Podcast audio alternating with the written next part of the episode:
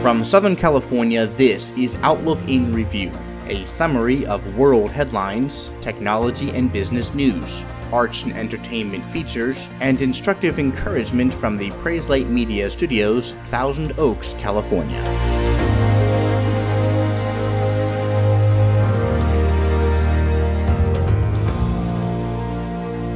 Good day, it's Wednesday, the 13th of February 2019. An extremely powerful winter storm is pulling away from the U.S. state of Hawaii after unleashing damaging winds, massive waves, coastal flooding, and snow in the usually tropical state. The storm, which the National Weather Service in Honolulu described as historic, first began pounding the islands on Friday on the Big Island's towering peak of Mauna Kea, a 191 mile mile per hour wind gust blasted the area on Sunday afternoon, and several inches of snow fell on Haleakala, a sealed volcano in East Maui. This according to the LA Times, which stated that the storm even deposited a coating of snow at Kauai's Polipoli State Park at an elevation of just 6,200 feet. In addition to the snow, a rare severe thunderstorm warning was issued for southern Kauai on Saturday night. By Tuesday, the conditions had lessened and power crews were out across the state repairing damaged power lines after the rare weather phenomenon.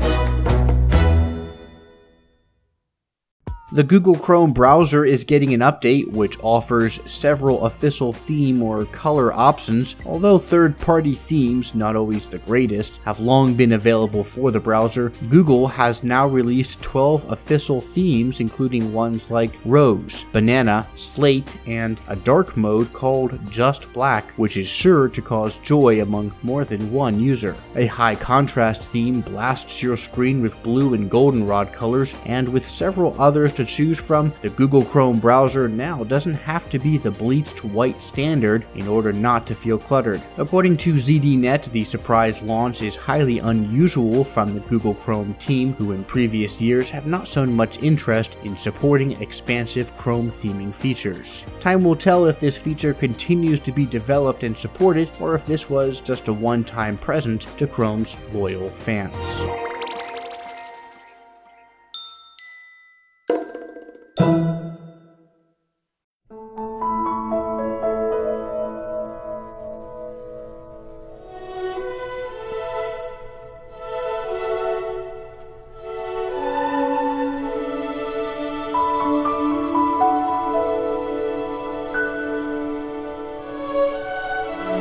In 1961, Scottish author Sheila Burnford published a story of three pets and their 300 miles through the Canadian wilderness in search of their beloved masters. The incredible journey is set in northwestern parts of Ontario, Canada, and depicts the suffering and the stress of an arduous journey together with the unwavering loyalty and the courage of a bull terrier, a Labrador retriever, and a Siamese cat. If this sounds familiar in movie form, Walt Disney made two adaptations of this story. The first, just two years later in 1963, under the same title.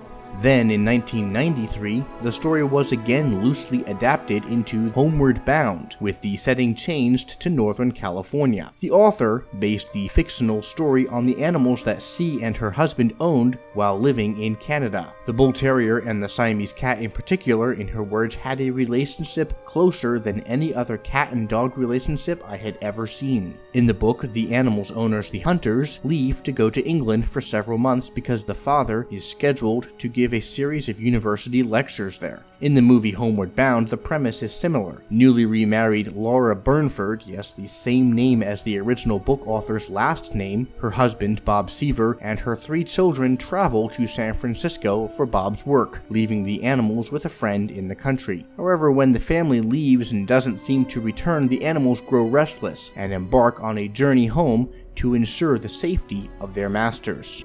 In the book, the Labrador Retriever, Luath, is young and often mischievous. The movie Homeward Bound created the character Chance, an American bulldog, from the original Labrador, and in both stories he often gets into trouble along the way. Bodger, the Old English Bull Terrier, was the inspiration for Homeward Bound's Shadow, a wise old golden retriever who seems to be the glue that keeps the friends together.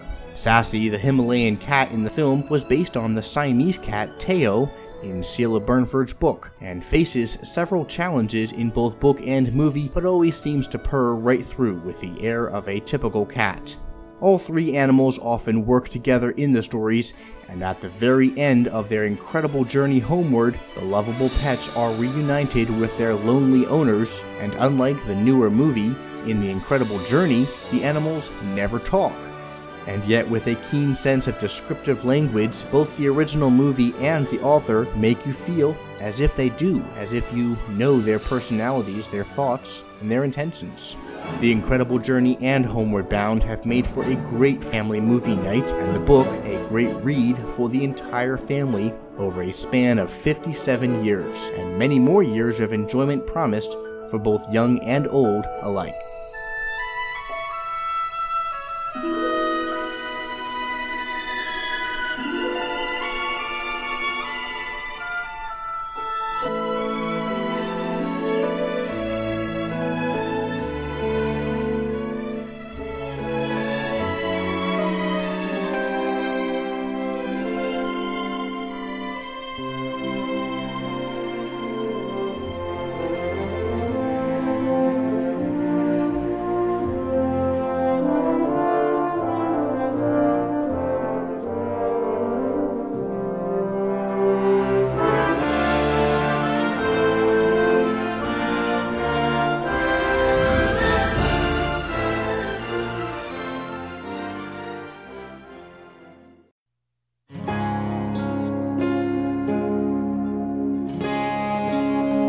Time we discussed different types of idols and how putting anything above Christ alone is definitive of idolatry. Today we're discussing how even if we don't worship things over God, perhaps our view of God, our perception of who He is, is untrue. In fact, that is the very essence of idolatry, possessing thoughts about God that are unworthy of God. In Psalm chapter 50, God says to the wicked people, You thought that I was just like you. I will reprove you and state the case in order before your eyes.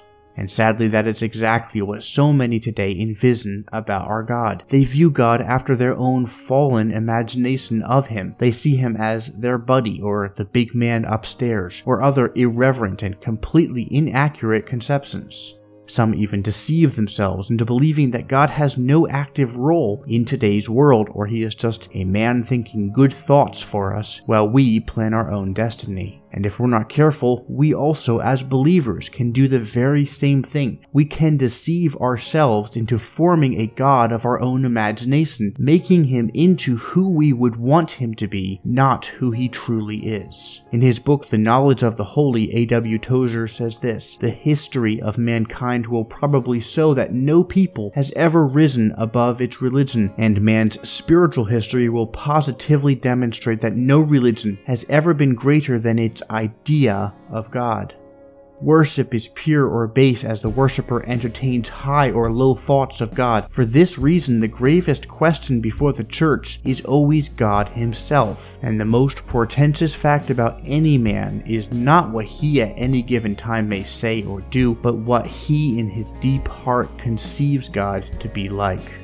May we pray that God would weed out our misconceptions of Him and diligently learn what God says about Himself in His Word and defy those incorrect views of what we or others may think of our God. May we pray for forgiveness if we have been more devoted to any other God in our lives, or we find ourselves thinking thoughts about God that are unworthy of Him and may we study His Word more and more as we learn to praise our God that He is the one and only true God.